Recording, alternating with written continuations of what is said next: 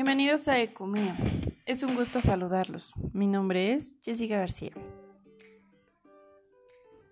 El día de hoy vamos a hablar sobre economía, las consecuencias de la sociedad actual, los temas que son relevantes para la economía nacional dentro de una situación de pandemia que arribó en marzo del 2020. El impacto de la pandemia sobre la actividad económica en México ha sido muy significativo. La magnitud y características de dicho impacto pueden identificarse en tres fases o etapas distintas. Por un lado, se tuvo un primer efecto, a fines del primer trimestre del 2020, derivado del cierre de varios países y de la correspondiente cancelación de vuelos a nivel mundial. Esto representó un enorme choque negativo en marzo en aquellas entidades y regiones del país orientadas a las actividades turísticas, como lo Quintana Roo y Baja California Sur, por mencionar algunos.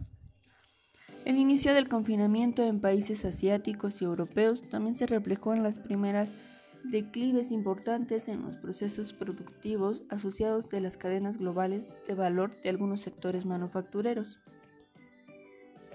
haremos referencia a anexos en la parte de economía y sociedad. México es un país moderno. Diego Castañeda nos dice, México, casi de forma unánime, es considerado una economía dual, una economía con sectores modernos y otros tradicionales. Es una economía donde el 50% de la población no encuentra un empleo en el sector formal, donde menos del 20% de la fuerza laboral trabaja en el sector manufacturero y que además esta actividad ha venido disminuyendo desde las algunas décadas. Es una sociedad en la que el 62% de la población tiene un ingreso inferior a la línea de bienestar, donde el poder de compra y adquisición con el salario mínimo es casi nulo. El 63% de la población no tiene acceso a la seguridad social y los servicios sociales de salud dejan mucho que desear. De aquí partimos, si en México realmente existe una economía con características que puede llamarse moderna. En una segunda instancia, tenemos que la actividad económica en el país se desaceleró significativamente como resultado de la decisión de suspender todas aquellas actividades consideradas como no esenciales, entrando en vigor una jornada nacional de sana distancia. Esta decisión inevitablemente afectó a varios sectores manufactureros y de servicios que debieron cerrar temporalmente para garantizar el distanciamiento social.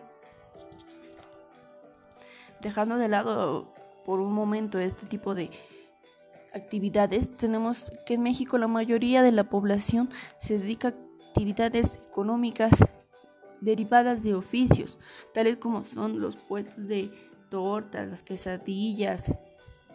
Tenemos a los carpinteros, a los albañiles. Muchas veces decían, trabaja en casa, quédate en casa, pero hay bastantes actividades que no se pueden realizar dentro de un espacio cerrado como es el desarrollarlo en el hogar.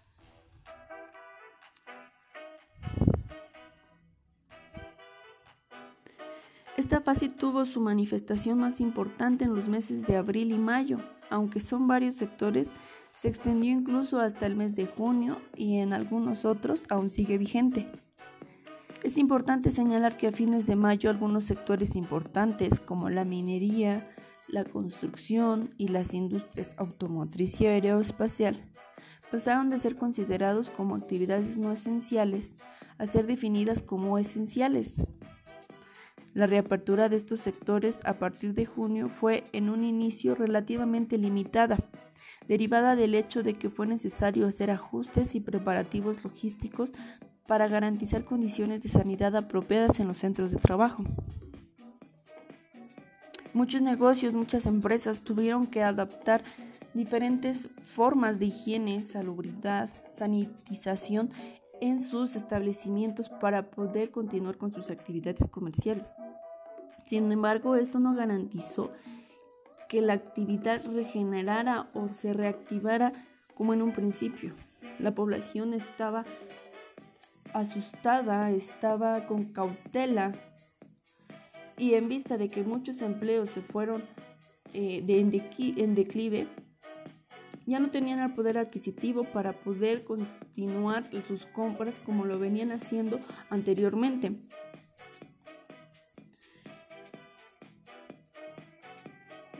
Dentro de otro aspecto, tenemos que se desarrolló el, más el uso de plásticos. Los plásticos para tratar de disminuir la infección o el virus eh, el esparcimiento del virus en distintos lugares, en distintas formas de contagio. Nos dice el economista que el sector de plásticos pide un impulso en la economía circular. ¿Por qué? Porque es importante que el plástico no sea considerado como un vertedero, ni debe estar en un vertedero, sino en una planta de reciclaje. Por ello es que es importante trabajar en equipo para que tanto la industria, la sociedad y el gobierno logren sumar esfuerzos para alcanzar la economía circular. Esto lo consideró Aldimir Torres, presidente de la Asociación Nacional de las Industrias del Plástico, ANIPAC. A decir de la ANIPAC, se requiere un profundo cambio cultural que garantice el adecuado manejo integral de residuos, ya que los plásticos no son desperdicios y tienen un valor dentro del mercado. Tenemos que hablar de manera importante en el ecodiseño de materiales para reducir el desperdicio y promover un uso creativo y reciclar. Con todo aquel uso de plástico que se derivó, de, se derivó de la pandemia, tenemos que reactivar un poco la economía, pues esto no es un desperdicio, tiene un valor y este valor debe de ser regenerado y debe de entrar dentro de la educación cultural que tiene la sociedad para poder reciclarlo de la manera correcta. Después tenemos la tercera fase, en la que actualmente nos encontramos y que comenzó a partir del mes de junio, julio y estará definida por un proceso de reapertura, el cual ha sido mucho más lento de lo que se esperaba y ha ido de forma gradual a lo que anticipadamente se tenía eh, contemplado. Esto se debe a que los contagios continúan en niveles relativamente elevados y que los temores de un rebrote de la enfermedad aún están presentes.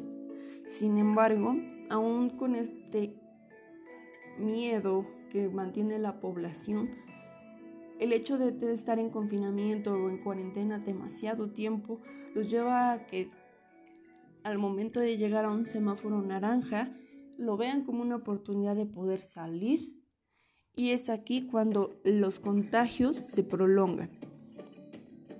Esto implica que la nueva normalidad será en una de las varias actividades económicas seguirán estando afectadas y no podrán regresar a sus condiciones previas en tanto no se cuente con una solución más definitiva en el tema de la pandemia. En este sentido y en esta tercera fase, será mucho más prolongada que las anteriores, sino que su duración es hasta este momento bastante incierta. No tenemos una certeza de cuándo, cómo vamos a regresar a la normalidad porque el virus no ha sido eliminado por 100%.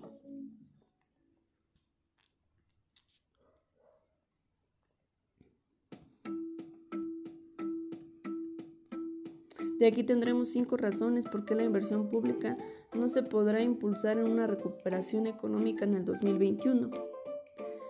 La inversión pública bien planteada es esencial para la recuperación económica, pues podría ayudar a crear empleos en el corto plazo y podría sentar las bases de una economía más resiliente. Pero es vital invertir en proyectos rentables, de calidad y con impacto económico y social. De lo contrario, los proyectos solo implican un alto costo para la sociedad. Las autoridades afirman que la inversión física presupuestada para este año 2021 tiene como objeto restablecer la economía en el corto y mediano plazo lo cual ha sufrido los estragos financieros de la pandemia por el COVID-19. Pero bueno, se ve difícil. Les agradezco demasiado su atención. No me queda más que despedirme y seguiremos en otro episodio sobre este tema tan importante. Hasta luego.